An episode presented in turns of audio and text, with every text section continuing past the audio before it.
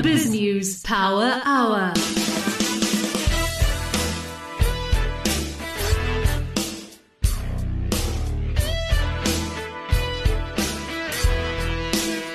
Welcome to the Biz News Power Hour, where we give you the rational perspective on business news that matters. And a lot of rational perspectives coming up tonight. We'll be talking with Dr. Daniel Israel. He is a GP in Johannesburg, right in the center of the third wave, giving us some insights into what this new Delta variant of COVID-19 means for his practice and for people in Gauteng generally. Then we pick up with Peter Major on the deal of the day. Anglo American and BHP Billiton have sold their shares in a huge Colombian mine, coal mine that is, to Glencore. Why did Glencore buy it? What is the sense there? Should you be following Glencore into it? They'll be getting their money back in two years. Well, even if you're buying coal, you can get your money back in two years. Pretty good stuff. And then, of course, this being Monday, David Shapiro is our guest co-host. And also in the program tonight, we'll find out all about the currency with Andre Cilliers from Treasury One. And then Lord Peter Hain is at it in a big way, taking on the Guptas and wanting to know why the multinationals have been allowed to get away with murder. All that coming up in the program to this evening. But first, before we go there, it's time for the markets. BrightRock believes that with every change in life comes opportunity, and the markets aren't any different. The daily movement in the markets mean change for us all, sometimes small, sometimes big. This daily market report is made just for you by BrightRock, the first ever needs matched life insurance that changes as your life changes. Justin Rowe Roberts might be in Cape Town, but he still keeps watching the markets and uh, did so again today, Justin. JSE All Share Index was flat at 66,200. The Rand was slightly weaker against all the major currencies to 14 Rand 24 cents to the dollar, 19 Rand 79 cents to the pound, and 16 Rand 97 cents to the euro. Gold is up at $1,780 an ounce. Krugerrand is trading at approximately 25,500 Rand. Brent crude is down at $75 a barrel. And Bitcoin is, is steady at around 490,000 Rand per coin. If I have to look through the major highlights of the day, some of the retailers coming off, Truworths off nearly 5% for the day. Same with Massmart, uh, the healthcare groups, uh, Life Healthcare down and the financials down badly. Uh, some of the heavyweights, Naspers and BATS up strongly. Uh, keeping the JSE All Share Index flat for the day. What I've also done after Mr. Ramaphosa's announcement yesterday, uh, announcing the new level four restrictions. Obviously, some sectors are, are again badly hit, that being hospitality. Uh, alcohol, Distell slightly in the red, just lower than 1%. Famous brands down 3.3%. We know they're uh, in the restaurant business and City Lodge down 5%. So the, the, the ones that are hard hit were from Mr. Ramaphosa's announcement yet last night. Interesting the point you make there of City Lodge. You'd have thought by now they would have discounted the apocalypse, but clearly not. Uh, it was an apocalyptic announcement as far as hospitality is concerned last night. No more hotels and restaurants. My goodness. And Alec, it seems to be the same industries every single time that gets hit, but that's as a result of the virus, I guess. And what I have read about City Lodge and generally the hotel chains is this is probably the best time for them to go into a lockdown of, of this kind of sorts, given that it is in the middle of winter. Things are a little bit chilly and then tourism uh, would be slow regardless. So rather get this third wave out now. Let's get our vaccine rollout going and the likes of the City Lodge Hotel Group should start booming again come the summertime and hopefully we can get some tourists, some foreigners back in this country.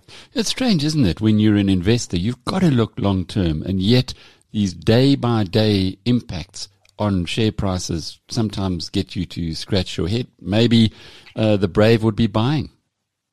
That's exactly why I was so interested in it. And, and I said these names, Distell, Famous Brand, City Lodge. I was listening closely to Stephen Nathan, who we have every Tuesday on our group uh, on the Biz News Power Hour. And he was saying that markets look 12 to 18 months ahead. So I just wanted to see how this kind of announcement or these announcements would affect these restaurant chains, these hotels, these, these distillers. And, and they have somewhat, um, although it's only going to be for two weeks, or we say that now, we have heard it all before. Let's hold thumbs that it is only for two weeks. Justin Rowe Roberts is, of course, with Biz News. This market report was made just for you by BrightRock, the first ever needs matched life insurance that changes as your life changes. Well, time now for our flash briefing. South African business owners are bracing for a financial crash after the government tightened restrictions to limit the spread of COVID-19. Wendy Alberts, CEO of the Restaurant Association of South Africa, says the number of restaurants forced to close their doors have reached the thousands since lockdown started last year, and that President Cyril Ramaphosa's announcements may be the final blow to many eateries. Ramaphosa warned on Sunday that the more contagious Delta variant has been detected in five provinces, and indications are that the third wave, which is currently engulfing the country, could last longer than 15 weeks. New regulations include a ban on alcohol sales and sit-down dining, a new curfew, and a prohibition on travel in and out of Gauteng for leisure purposes. The Beer Association of South Africa, which represents the Craft Brewers Association, Heineken, and SA Breweries, has also warned of more job losses, business closures, and loss in revenue for the national fiscus. President Cyril Ramaphosa's administration is facing widespread criticism because less than 1% of the population has been fully inoculated against COVID-19. Minister in the presidency, Khumbudzo Ntshavheni, says the government has done its best to manage COVID-19 and is not to blame for the country's dismal vaccination processes. Ntshavheni is quoted as saying, your US, your Canada, your European countries have been hoarding vaccines. But DA leader John Steenhuisen has responded by urging South Africans to remember the fanfare where Ramaphosa took delivery of 1 million AstraZeneca vaccines and later sold them he says these could have protected 500,000 individuals from severe disease and taken pressure off our healthcare system. South African consumer confidence declined in the second quarter after the government ended increased social welfare payments and temporary relief measures for workers. A quarterly index measuring sentiment fell to minus 13 in the three months through to June from minus 9 in the previous quarter, First National Bank said in a statement. The index has now erased gains that sought return to pre-pandemic levels earlier this year. That was your BizNews Flash Briefing. I'm Jackie Cameron for BizNews. For more on those and the other big stories of the day, visit biznewsradio.com. Dr. Daniel Israel wrote a uh, cracking story uh, which we published on BizNews. Daniel, I'll have you know it's still the top read story at the moment on BizNews. People love to hear from the front line. If the rest of us are getting fatigued by the whole uh, COVID pandemic, surely someone like you uh, must be feeling doubly so. So, Alec, we get we get a lot of our strength through the inspiration of helping people. I mean, that's as, as uh, cliched as that sounds. When you help someone to get through COVID, and then their family comes to you and you help them, and it goes from person to person, you actually get a lot of strength in seeing the positivity uh, it's not all about the complications and the, the, the deaths. And your practice here in Johannesburg, are you actually a Joburg boy? I'm a Joburg boy, born and bred. Um, don't know if that's a claim to fame at the moment with what's going on in Gauteng and Joburg, but um, I've always lived here and uh, continue to practice here. So I suppose that gives me a good infrastructure in terms of connections over the years, etc. But I've always been in Joburg. Take us through what's been happening at your practice with COVID and more recently during this third wave that's hit Gauteng?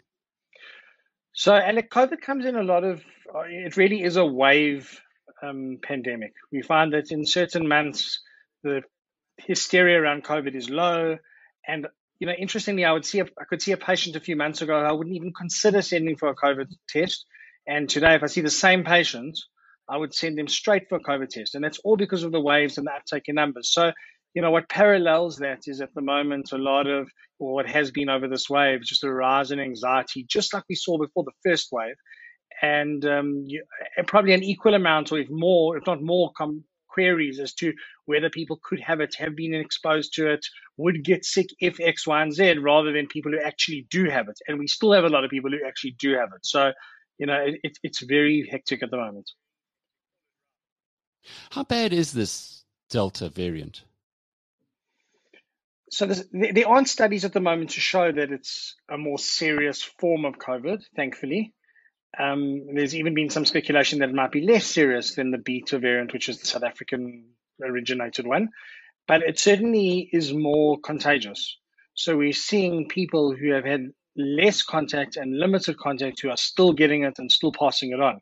And what I've said on a couple of the other talks I've done is that when you have a lot more people getting the same severity of a disease at the same complication rate, you're going to get a lot more sicker people and you know deaths, unfortunately, etc. So, from from a public health perspective, it's more serious.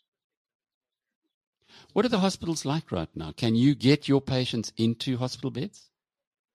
With a lot of difficulty. I mean, it's talking to your first one of your first questions as to being having infrastructure in Johannesburg, because I have doctors I work with all the time, and you know, being a GP in Joburg, I think that we managed to phone around and source the correct um, hospitals, etc. But I think that even with those with, with that infrastructure, we often find ourselves in a position where someone needs admission and we can spend a long time trying to find them a bed.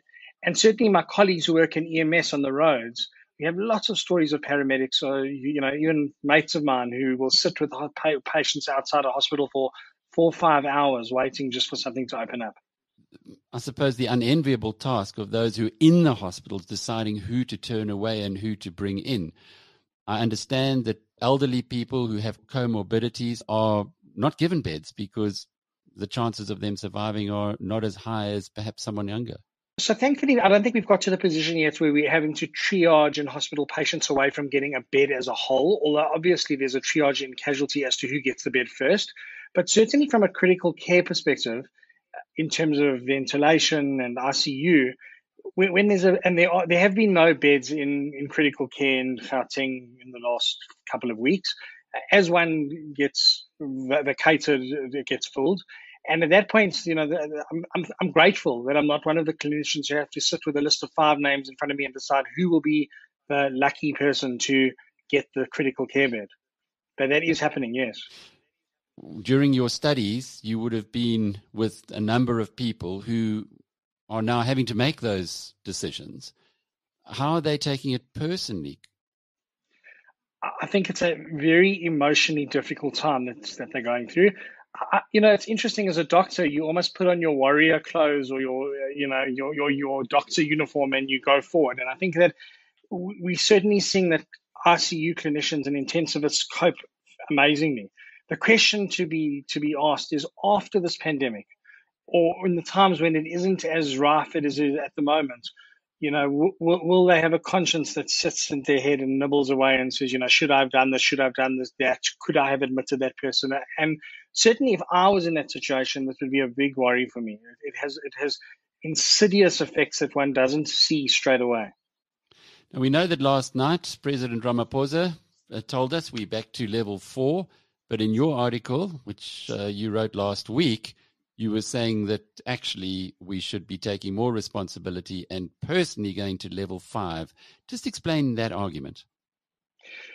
So, I mean, at that point, it, it wasn't a technicality in terms of four verse five, but I certainly think that on a personal responsibility level, um, we, we see as GPs that the predominant way that COVID is spread is through social interaction between people, not on surfaces, not um, through contamination, no, despite what, what, the public think.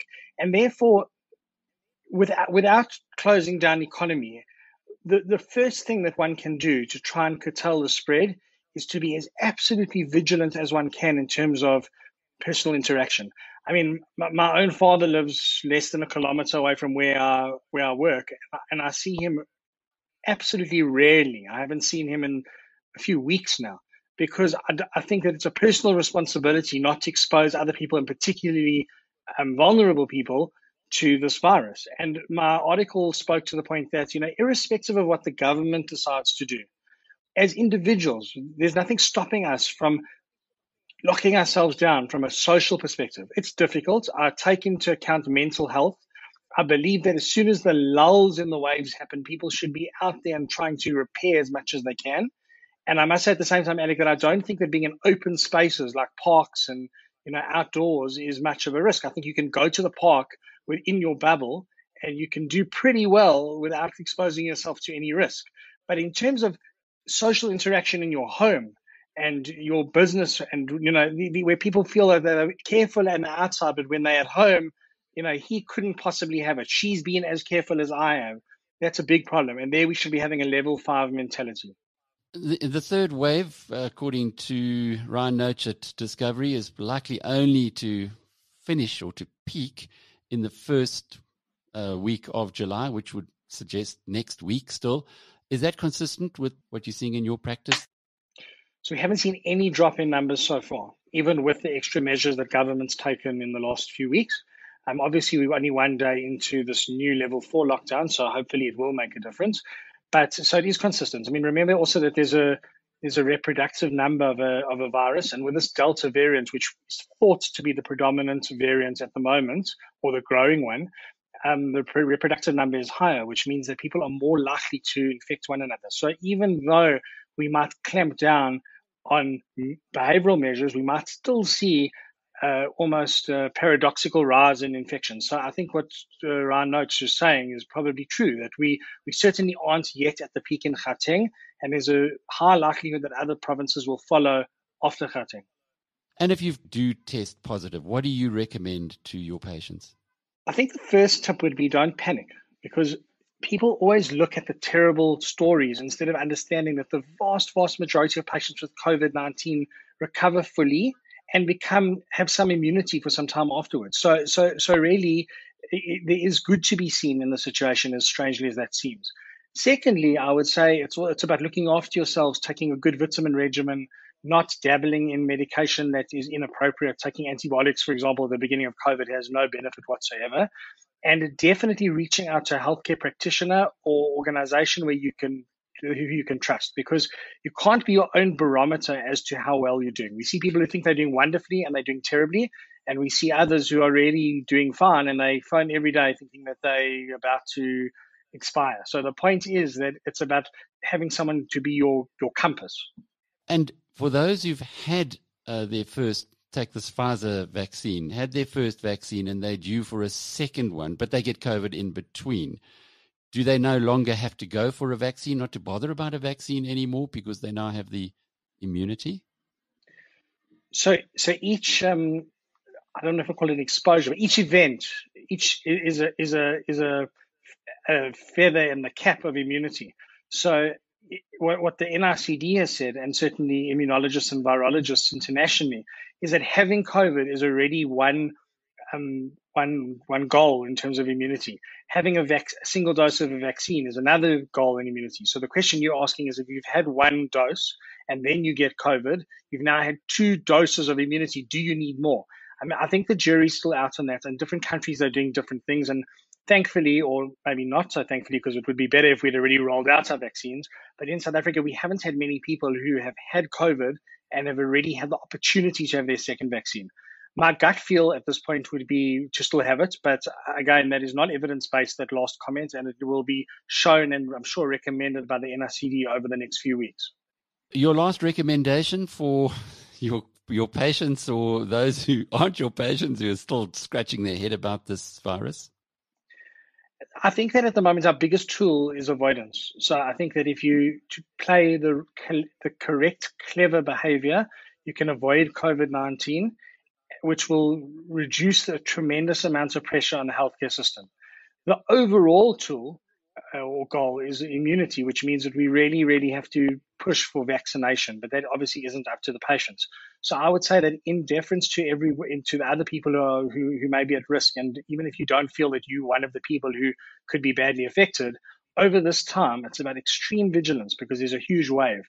When the wave goes down, it's then about balanced vigilance, where you're going to be balanced but still venture out in the world so that you don't go nuts before we have perhaps another wave. Hopefully not. So I would say safe behavior for now. Peter Majors with Mergence Corporate Solutions, our go-to man when it comes to anything to do with commodities, and a big announcement this morning. But but before we go there, Pete, I don't know. Did you read the Sunday Times this weekend? Tell me what I missed. You missed a huge picture of Ivan Glasenberg. Hey, David, they called him the nearly mm. Olympian because, well, you know about Glasenberg. Uh, mm, the, no, I know the, him very well. Johannesburger. Um, mm. Why was he nearly an Olympian? Well, he um, he was a walker, and I think as a as a child, or sorry, as a young athlete, I think he might have got his South African colours, but he never quite qualified. I think uh, as an Olympian in the Olympic walking team but uh, he was a super athlete. And you know, walking is, is is a strange art. I mean, it's a very very strange sport. But I know him from his running days, and Ivan used to fetch me on a Saturday morning and make me run with only the best from Fordyce to Delamotta, and uh, I can attribute Ivan as And I know what he is like a. Uh, he- he's like a leader, you know. You know what I mean. And and uh, Peter will know this. You know, Cookie Koyman. You name anybody in Cape Town of my age, I'll take them on only because Ivan used to train me. And we ran the Wanderers Golf Course, and we ran. you know, we used to run, and he don't leave anybody behind. We don't Well, like to leave anybody behind. Alec, what about Lisa Steyn's article in Financial Mail? That was pretty comprehensive, mm-hmm. describing Ivan Glasenberg, huh? So now, now to work this one out. So we get Glasenberg in the Sunday Times. We get Glasenberg in the Financial Mail. Then we get today's announcement where Glencore is acquiring uh, the the 33% stakes in B, uh, that BHP Billiton and Anglo American own in the Cerrejón mine in Colombia. Come on. I, I mean, how bright do you have to be to see that this whole thing has, uh, has been following? I mean, they didn't just wake up one morning and say, oh, let's write stories about Glasenberg. Oh, uh, Glencore wake up and say, oh, let's do a deal with Anglo and BHP. oh. Well, look, it, to be fair, Anglos and BHP are disinvesting. They have been for a year or so plus on the coal side. And Ivan's been pretty clear they're not going to run out and disinvest if it doesn't make economic sense. And he understands the long term. So this has been going on for a couple years. The arrows are pointing he's not going to change. He's probably not going to add new stuff. And you say, well, he has added new stuff. Now he's taking on theirs. But I think that's that's fair. That is an anomaly. You know, he's not out buying new ones. He's probably not going to open any new ones. But I've always said all these mines are closing far too soon when mm-hmm. the sunk costs are in there. You know, that that's the tragedy of our gold mines. We probably had a trillion rands worth of gold infrastructure and short-sightedness on the DMR and the government has ensured that is lost to all of humankind forever. Pete, uh, my former co- uh, colleague who now has Miningmx, David McKay, to me he's the best by far mining journalist in South Africa. And he, he writes today on this story that the payback time for Glencore is two years. Can that be right? Yeah, just absolutely. Absolutely. Like they are getting out it. That's why I think it's a win-win. They want out at almost any cost. And Ivan does things for economic value. He does things like a good fund manager. You know, what's my IRR? And yeah, I think he's getting a good deal on those. Now he's going to have full ability to manage, to hedge, to barter. Um, he controls it 100%. Um, I think he couldn't be happier. And shareholders are really going to benefit on Glencore by him getting those stakes. Two years. That's extraordinary. How big a mine is this? It's large. It's very big. Uh, it's over, I think it's 30 million tons. That's that's how slack I am on my homework here. But but how would it compare with the South African mines that Anglo sold into uh, Thungela? And I ask this because the South African market cap now of Thungela, uh, the, the the mines that Anglo had in this country, uh, the market cap there is five billion rand. The value of Cerrejón on today's transaction is well two and a half times that, twelve and a half billion rand. So it, is Yeah, it, is it that much bigger? Yes, it is that much bigger. You know, I think all of Anglo coal, you know, now Thungela, I, I think their tonnage is 15 million, 15, 16 million. So here, here's a mine that's, that's doing more than double all of Amcoal's tonnage in South Africa. It's a big mine. Up in, have you been there to it? No, no, I haven't. Because according to the information, it's on the border or near the border with Venezuela, which might also be quite interesting because Venezuela, is not the kind of place people have been investing in recently. But if it opens up, Oh my gosh. Did you see the latest oil reserves for countries? Venezuela is slightly ahead of Saudi Arabia.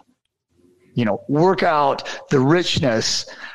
You know, whether you go to South Africa in 1902, when we had 4 million people and we had more minerals than America and Russia put together, or you go to Venezuela that is infinitely smaller than Saudi Arabia and it's got more richer oil reserves than Saudi Arabia. You know, how nature has endowed some of these countries with wealth.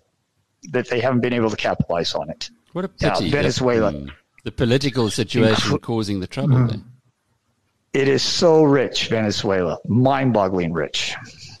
Uh, Pete, just going back to this, if you also contrast Anglo American and BHP Billiton, who are run by managers, whereas Glencore is run by owners. And, and what I mean by that is a, a big chunk of Glencore's shares are owned by Glasenberg and Co. Do you think that would have had something to do with the way that they view the world on this transaction? I do, Alec. Yes, I do, because I think, I believe, I think pretty more similar to Ivan is that when it's your asset, whether it's an old car in the garage, whether it's a, a hunting rifle, you've got it, you fixed it up, you acquired it, you know what the thing is worth, You've got this personal attachment, and you're not going to give it away below what the market value is. Whereas when you're managing assets, how often do we hear managers say, this might not look like it makes sense um, economically, but it's a strategic move. I mean, I've heard that come out of ARM and Exxaro so many times, you know, and, and th- yeah, that's not owner speaking. An owner, he wants to get value for every nut and bolt in his workshop, for every acre, for every tree he's planted. And look, you can be stupid too. You can say, I planted that and, and I'm going to get this value or I'm going to sit and watch it die. But that's, that's not a rational fund manager. I think Ivan is a good asset manager. He knows there's multitudes of ways of getting value. You trade it, you, you sell it, you, um, run it, you know, you operate it. I think, I think he's, he would be a very good fund manager. And, and yeah, he- they're owners. They're running it like it's their family business. And, and boy, if anybody knows what market values are, you know, where can I sell this coal? Do I need to blend it? Which country can I get it into without too much hassle? He does. Mm-hmm. But it's His still, company does. It still seems like an incredible transaction for him, getting your money back in two years. Uh, what what would possess Anglo American and BHP Billiton to offload? Is it just this whole ESG uh, uh, hype that's going on now that that would influence them to that degree that they give it away? Yes, and also look at when Goldfields unbundled.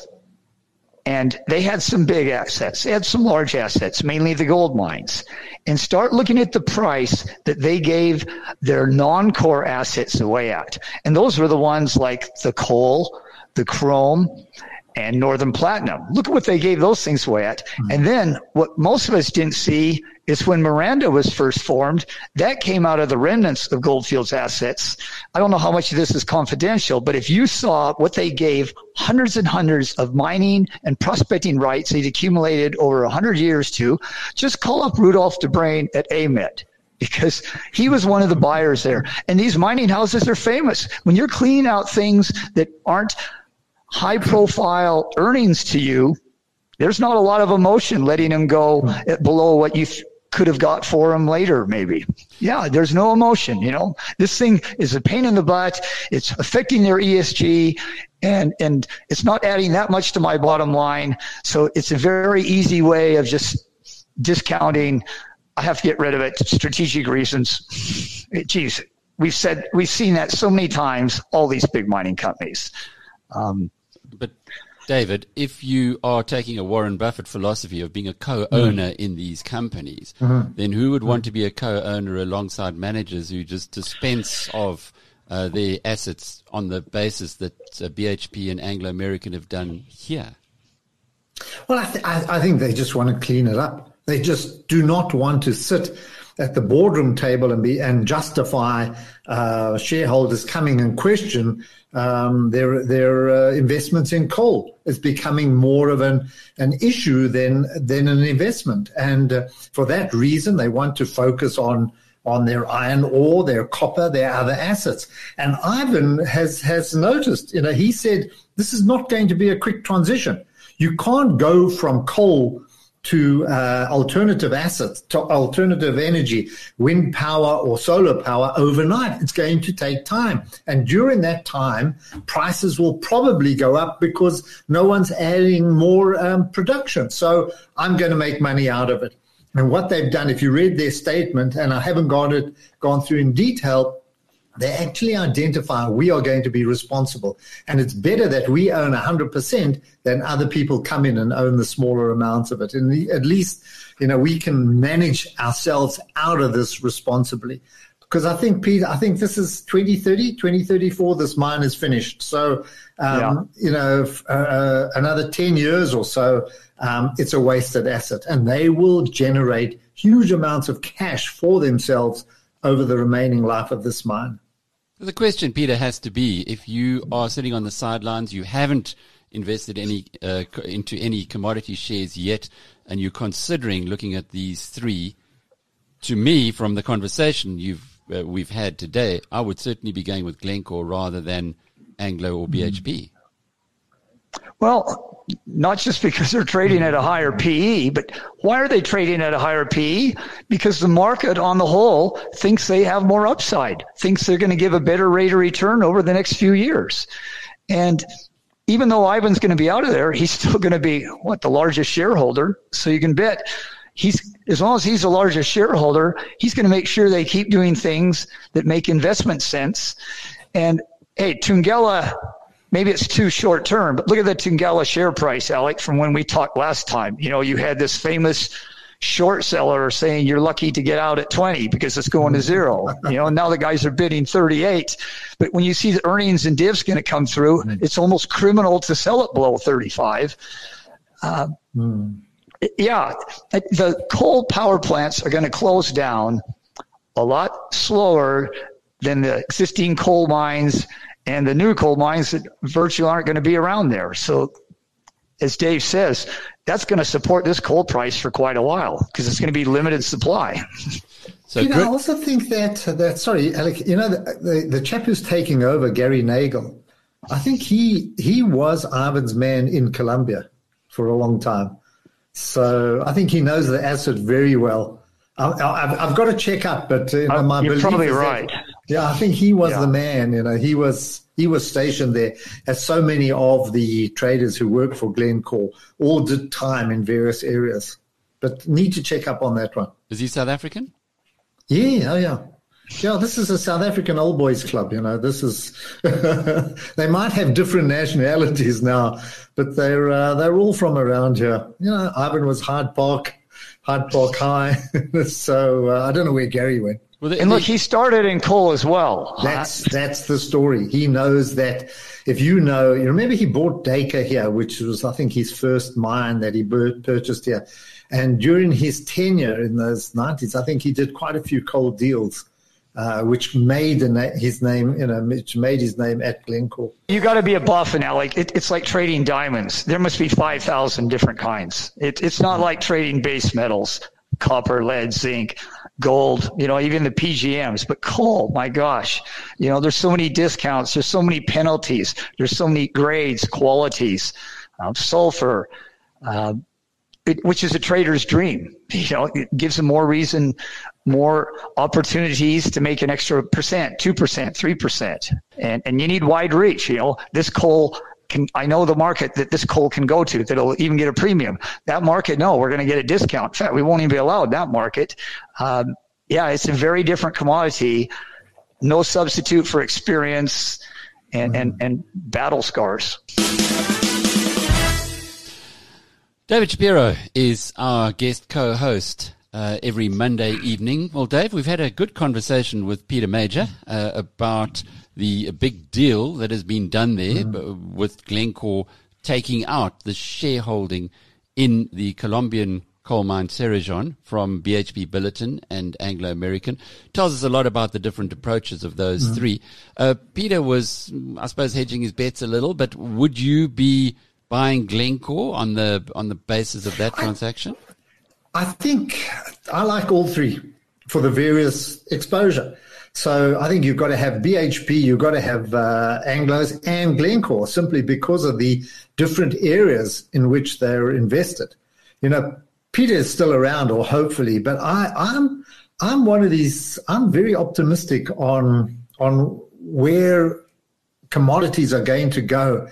And uh, you know, while Peter's still listening, there's there's something that is that I read on the weekend, which was uh, in the Telegraph, in fact, about the amount of investment that is being forced on motor manufacturers because of the demand of consumers, not the demand of manufacturers, not the demand of uh, governments, but the demand of consumers to go into electric vehicles. So that itself is triggering you know, a huge demand for battery power and obviously copper and other areas as well. And this is big stuff, Alec, because every motor manufacturer has to retool their their factories. So, you know, I'm just interested in in where this is going. Am I being too optimistic, or um, you know, is this uh, you know, or, or is it going to fizzle out? Well, it's an interesting so, point that in this morning's hmm. Wall Street Journal, our partners in the United States, they had a a really good piece on commodities where some smart investors are saying, okay, we've had a pullback in the prices. Mm. Now it's looking a lot more realistic. In fact, many of these commodities are looking very cheap relative certainly to where they were just a few weeks ago. But when you look into the future, they are now starting to mm. offer great potential. Now that's quite a statement coming from a publication like that. Peter Major is indeed still with us. Pete, uh, the the let's not go commodity super cycles. Let's just look at commodity shares mm. generally, because South Africans love commodity shares, and from cert, at certain periods of time, and we all love to be buying them at the bottom before they uh, they rush ahead. Are we seeing one of these opportunities today, or is it past us? It's not an easy call, Alec. They they've all pulled back from their highs because the commodities on the whole have pulled back from their highs, but they, these shares, BHP Anglo in particular, you know, they're discounting that commodity prices fall a lot more, a lot sooner. And we haven't seen the rampant, crazy expansion and acquisitions like we've seen every darn cycle since I was a kid in the early 60s. We just haven't seen it. It's almost nowhere evident out here. It's an amazing. It's like they listened to Ivan last time. Um, all these shares turned down. So these companies are less risky on the downside of a cycle than I've ever seen them before. Because usually they are so stretched with debt, with huge capex problems, with acquisitions. So when it turns down, that just compounds the, the reason the shares fall. They don't have that now. They're all maximizing their current asset base. Uh, they're doing their best on cost control, but you are investing after close to a two decade run in commodities. And just look at the 70s. Commodities didn't even run for 10 years in the 70s, but they fell from 1981 until 2001, you know, up seven, eight years, down 20. We have had pretty much an 18 year up. So we could easily just slide down another 10 or 20 years. But if we slide down gradually, these shares won't drop much, but they will trade on these continue low PEs. You know, look at the S&P's on a 45 PE and what Anglo and Billiton on 14s. You know, so the market's really saying, we think commodities are going to fall a lot harder and you guys are going to do a lot worse. So it's a value, it's, value proposition. Mm-hmm. Mm-hmm. Yeah. But it, it's hard to say they're going to grow here. You know, you can't really grow a commodity share if that commodity price is slipping down. David? And that's all it needs to do is slip. Don't have to fall off a cliff. It just continually slips 2%, 3% a month, 1% here. That's my concern is, is that commodity prices, you know, 18 years. And, and these are loony prices. You know, how can iron ore justify being over 100, let alone 200? Mm-hmm. You know, 80% gross profit margins. David, I, I know you follow uh, the exponential companies, so the technology mm. companies, and mm. you've you, have you have been mm. you've done very well out of uh, the mm. likes of ASML. I think is that right? Mm-hmm. ASML from from the the, the Netherlands, Netherlands, um, Amazon, Apple. Mm. Uh, would you be selling any of those to put them into commodity shares? Because that's a really big call to do it right now. No, I think they complement each other. I just think that we're going into um, an area where you hear, listen, I'm not over enamored with Biden's uh, um, infrastructure plan. You know, 600 billion is uh, spread over 50 states is not going to do much. But he did do a bipartisan deal. And I think this is going to trigger a lot more investment in commodities. And, you know, China has been the main driver of commodity prices. I just see it balancing out. But I'm particularly interested in what's going to happen in maybe the rare earths, maybe nickel, maybe copper, you know, for electric vehicles. Maybe it's not that big because I don't know what, what amount of commodities go into motor cars. But what I do see is a mammoth rush to build gigafactories or whatever they call now. I don't even know what that really means in the UK or wherever to build batteries because the demand for batteries is going to be so big. So I see with that a different type of investment that we're going to see in in commodities. So I think there's a nice balance there that that that we're going to participate in. You know, and I, you know, what Peter says is is we lived through, and I think I've repeated this on the uh, program before, and Peter was there, where you know in the 70s and 80s and those periods, you had to be a pretty good miner to survive. And I don't mind that. You know, I don't mind if we go into a period like that, uh, rather than commodity prices falling in a heap. So I think we can find areas around in in the infrastructure development area and in commodities where I think we can do pretty well. And Ivan's giving us a lead. You know, he, he's he's going for it. Well, he, so, he is indeed, and uh, by doing a deal like this on a very quick uh, payback period. But Dave, uh, last week, Viljoen was saying there's certain pockets in the JSE that are starting to mm, attract mm. him. Are you feeling uh, similarly enthused? Yep. I am very much so. And you know where it is? It's mining related because we're digging more holes and we're doing a lot more blasting, whatever it is. It might not be evident, but it's going to come across in, you saw Invicta's results are out. I've still got to go through them in great detail. Hudaco starting to point in the right direction. Even companies like Raubex are moving in there. Barloworld, who sells yellow metal in Mongolia and in Siberia, you know, selling Caterpillar. Um, so I, I think that to me is a lot more attractive than the banks and retailers. You know, and these companies are just being chucked away for nothing. You know, um, Pete made such a good point about an owner being aware of every nut and bolt. And I think if you go to the nuts and bolts of these businesses, they're just being given away for nothing.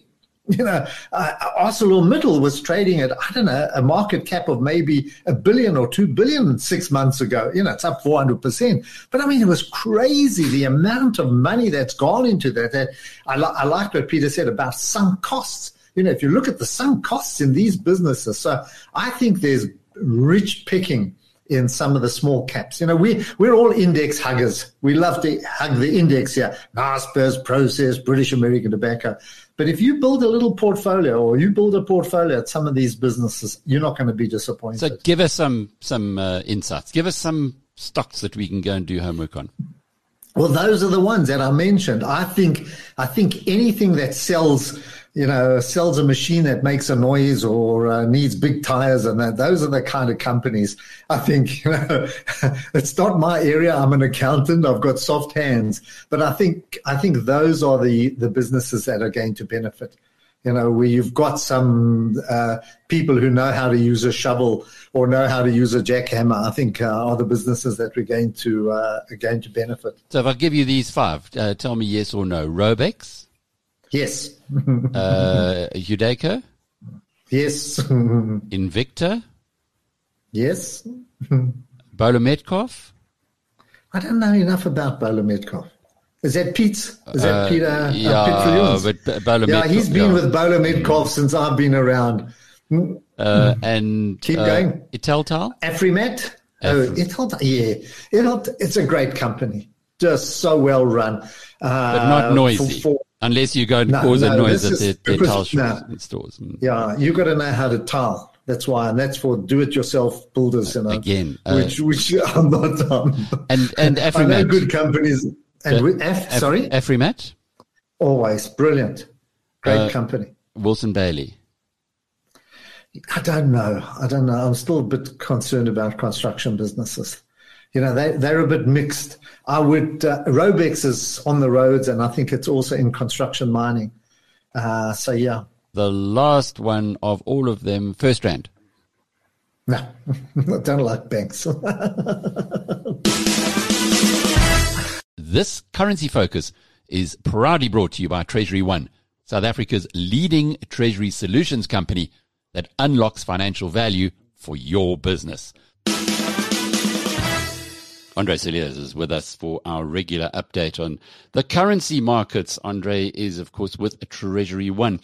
Uh, Andre, there's uh, having a look around at uh, the commodity cycle. We're hearing more and more that there could still be a significant upside on commodity prices. How, how would that impact the value of the rand? Well, South Africa is a uh, commodity rich country, and we are one of the largest producers of commodities uh, in the world. So, obviously, when commodities do well, uh, then the export levels uh, increases, the flow of currency increases from exports, and that simply means that we get more currency uh, impacting positively on the trade balance, impacting positively on the currency. So all round, when commodity prices go up, it's just a direct correlation with the South African rand strengthening. Yes, absolutely. It's a direct correlation. Uh, and as I said, it's simply because we're exporting a lot. Uh, and then there's more dollars coming in. So that ever little words, those little words of supply and demand, more supply of dollars, more sellers, less buyers, positive influence on the currency. So, in this respect, the rand would be almost a price taker because if commodity prices go up, then the rand itself is just going to follow. The rand itself will just follow. Uh, obviously, it is also something that one needs to take into account that there could be timing differences because companies could uh, actually go into the market at specific times and do hedges. In other words, at certain times they would sell more uh, and then in the times that the price of the commodity is actually high, they would sell less because they've previously sold the dollars in the forward market. We've been talking a lot about the rand dollar over recent times. What's been going on against other currencies, though? Uh, if you like, the basket of currencies against which the rand can be measured? Well, for a long period, the rand's actually done very well against the euro. It's done very well against the pound. I mean, we saw the pound uh, very close to the 19 levels. We saw the euro ran down to the 1645, 1650 levels. In the last week or so, we have seen that retreating somewhat uh, against some of those major currencies. And that was simply because those currencies uh, actually depreciated quite a bit against the dollar, but the rand depreciated more. In other words, the percentage of depreciation of the rand against the dollar was more than the, what the other currencies depreciated. Uh, and hence, we've also lost a little bit of value uh, against some of those currencies. But we are still trading at relatively strong levels, and I don't think anything to be concerned about at this stage. So, if you're an importer, say from Japan, uh, would you change your strategy at the moment, given what's happened recently? No, not really. I would uh, retain with my strategy. Uh, and the strategy, as we've said over the last couple of weeks, you know, when the Rand was down at the 1360, 1370 levels, it presented excellent periods for the importers to come into the markets. Um, and with the uncertainty that uh, lies over our heads at the moment, and we can speak about that a little bit later, uh, it's still a time for the importers to make sure that the levels of cover is sufficient for uh, the very short period one month, two and a half, three months uh, because a lot can happen in a very short period of time. And you talk about that. Mm. that strategy against all the currencies. Now you, you talk about the uncertainty. We, well, most of the nation watched Cyril Ramaphosa last night at eight o'clock uh, tell us that we're back into level four. He was very somber. Uh, we've got at least two weeks of very, very restricted economic activity as a consequence of it. Is this something we should be paying attention to when we're having a look at a longer term from the currencies prospect? Yes, it is. Uh, it can, if we continue on this path that we are, it could have very detrimental effects on the economy. Uh, it could push our economy uh, back into negative growth again if this continues. Uh, so we have to take note of that. It's very, very important. Uh, our president looked very, very tired last night. Uh, somebody mentioned that to me, and I said, if I keep on talking to people and asking them to, you know, wear masks and social distancing, and nobody wants to listen, then I also look tired because it's uh, a little bit of a headmaster talking to the children at school and nobody listens. Yeah, but how do you change it? How do you how do you change the thinking of people who've now had over well over a year uh, of the dreadful COVID coming through, and for most people, uh, they haven't a got it, and secondly, those who have got it, only a very small percentage of pretty older people have uh, succumbed. Yes, that is true. But you know, the older people that died is still dear and loved ones in our families. Uh, I've spoken to two people this morning, and in both cases, they told me that they have positive cases in their households. You know, so this is not far away anymore. This happens to people close to us. We know about it. We see it. We hear it. And, and really, I mean, it's all over the news. It's all over social media. Uh, the, the, number of infections, and and still people don't listen. Uh, and if we only pay a little bit of attention and be a little bit more cautious, uh, then we wouldn't have these unnecessary closures.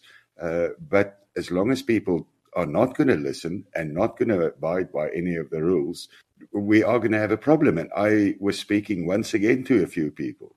You know, the first thing that they say is how can they come and circumvent and come around some of the regulations? For Pete's sake, if that's your endeavor to, to see how you can get around this, uh, the interventions that are being taken, then we're not going to solve anything. And then people should not complain. If the economy doesn't do well, then they should not complain if things go in a wrong direction. But that was not the question. The question was impact on the economy, a severe impact if we do not pay attention to what happens around us. But when you project that onto the onto the currency and onto the economy and and onto where we might be going in future, from what you're seeing right now, Andre, is this something that could be impacting or something that exporters and importers should be paying attention to? Absolutely. Uh, they should be paying attention to it. If we go into further lockdowns, and we'll know that in two weeks' time, this could have a very, very negative impact on the currency. Uh, it could very, have a very negative, negative impact on markets as such in South Africa, and that will directly influence the currency. It will directly impact on inflation rates, uh, on petrol prices. You know, so the man in the street will really suffer if this currency goes back to 17 and 18 levels uh, because an economy needs to close down. Uh, it will impact on unemployment figures, but all of that will hit the currency. So exporters might now sit back on the cautious side and wait a little bit. Importers might run in and buy some cover in anticipation of further lockdowns. And that in itself, you know, these moves in anticipation of what can happen can drive the currency to weaker levels. Uh, and that will impact, as I say, further down on inflation, on interest rates, etc. So a very, very negative period uh, that we, an uncertain period that we're now entering into again. And just hoping that the penny has finally dropped. We can only hope that, and we can only hope that people actually do go for their vaccinations. Uh, I know that tomorrow I'll be standing in the queue for my second Pfizer vaccination, and there's no ways that I will be missing it. Uh, and, and I can only hope that everybody in this country uh, listens to the calls that are being made, pays attention to it, and if they are up for vaccination, you know, get the vaccination uh, and and stay out of hospital. It does not say that you can't get the virus and can't cannot get sick, but it simply says that if you've been vaccinated, you will have it in a lighter form and you will remain out of hospital because that's what we ultimately need to do clear our hospital beds for the really, really sick people. And You don't want to go into hospital. I have. Uh, I have a friend who's just just got out of it, and he says, "What quite an experience." Well, Andre, hopefully next week we'll have something a little more fun to talk about, uh, perhaps with uh, with the the light starting to lift uh, under this period of gloom. Let's hope we do. This currency focus was proudly brought to you by TreasuryONE, South Africa's leading treasury solutions company that unlocks financial value for your business.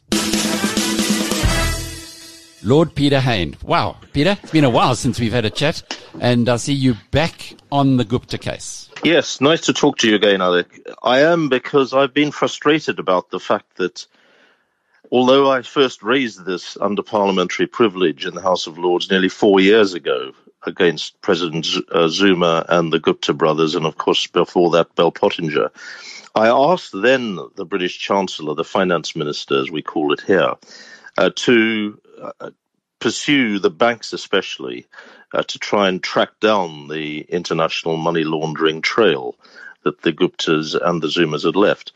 And I was assured everything would be done, but frankly, nothing has been done. And so I did follow it up with another speech on uh, on Thursday and another letter to the Chancellor, this time asking him to engage directly with the South African Finance Minister Tito Mboweni to see what the South African Treasury needs from London, and hopefully also, because I copied in the US ambassador to London, uh, also Washington, uh, because we really have to try and get to the bottom of this international money laundering and, and track the digital footprint that the Guptas left uh, down and see where the money's gone. In your speech, you mentioned Magnitsky style sanctions. Now, I know that that's got to do with Bill Browder and, and his colleague Magnitsky who died, but perhaps you could just unpack what you mean by that. Well, I did. I did press the British government to introduce these uh, type of sanctions, which the United States introduced, Magnitsky was a, a, campaigner for this.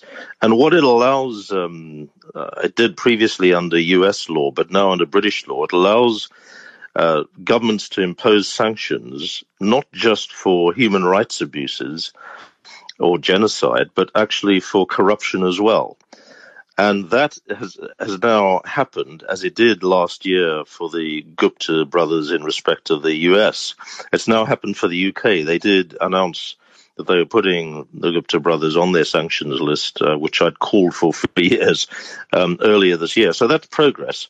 But still, um, what hasn't happened is there hasn't been the cooperation from the HSBCs, the Bank of Baroda, Standard Chartered, and the Bank of India uh, to cooperate fully with the South African Treasury, or for that matter, with the authorities here. Because this money went, as you know, by the billions of rand uh, through um, banks like HSBC and Bank of Baroda and Standard Chartered to Dubai or Hong Kong to India. And I think it's in, it's incumbent upon the Indian government and the Hong Kong authorities and the ruler of Dubai to cooperate uh, to uh, bring them to justice, the Gupta brothers to justice, and get the money back if there's any left. Quite an interesting little aside here. Perhaps uh, if the group chairman of HSBC Holdings, Mark Tucker, also happens to be the group chairman of Discovery, which is uh, working closely with government on so many other issues, maybe they should he should be paying more attention to something that has cost the country dearly. I don't know, Peter. Uh, maybe I'm I'm uh, just making mischief here, but it, seems like you, you, you've worked so hard at this. You need to open the door somehow. Yes, it's not been a question of opening the door. I did see really very senior people, including a, a member of the board uh, of HSBC, for example. They wanted to see me after I first named them in Parliament as being culpable and complicit in this money laundering. And the same was true of Standard Chartered's top brass came to see me um, Bank of Baroda didn't, but uh, so that was true of McKinsey and, and, and KPMG as well. They all beat a path to my door. But with the banks, they came up with this thing, oh, well, you know, we closed the account some time ago. And I said, but, you know, you know what happened to this money. You know where it went. It left your Johannesburg branch and it went to Dubai, your Dubai branch, or your Hong Kong branch, or your London branch or all three, and you know what happened to it. Ah, yes, they said, but client confidentiality is something that we have to respect. And this is a point I raised at the Zondo Commission in November uh, 2019 when I gave evidence before uh, uh, Deputy Chief Justice Zondo. And I, I said then, this is a misuse of client confidentiality. People like you and I, Alec, um, and others listening to this uh, interview are honest citizens, and we expect our um, our banking details to be kept confidential. Of course, we do. But when you've got criminals, and in this case, international criminals and money launderers, using and hiding behind effectively client confidentiality as they use the bank's international digital pipelines to transfer their money. It doesn't go in, you know, in suitcases and brown paper packets as uh, by the by the uh, the hundred rand note, um, as it were, and piles of rand notes in, in in the way that might have happened generations ago. It happens through the international financial institutions, as we know it did for the Guptas. So they know where the money's gone. And they wouldn't cooperate over tracking it down because they said they couldn't. And I just think that's a complete um, misnomer, this using client confidentiality. It's, it's an abuse, frankly, rather than a protection. International criminals should not be protected by the banks under that label. Honest citizens should. Have you had much response to your speech from uh, the powers that be within Westminster? Well, it's early days yet. Uh, uh, you know, the speech was made on Thursday afternoon. I wouldn't have expected a response yet, but I hope that I will get one, and I'll keep pressing uh, in questions in the House of Lords in, until I do. Because this is a, a new request that I've made for the British Chancellor to cooperate with his opposite number, the Finance Minister of South Africa. I think it would be really um, serious if if he refused to do that, and I see no reason why he would, or why that refusal uh, would occur. But let's see what his response is. Well, thanks for being with us. Look forward to being back in your company again, same time, same place tomorrow. Until then, from the team here at BizNews, cheerio. You've been listening to the Power Hour, brought to you by the team at BizNews.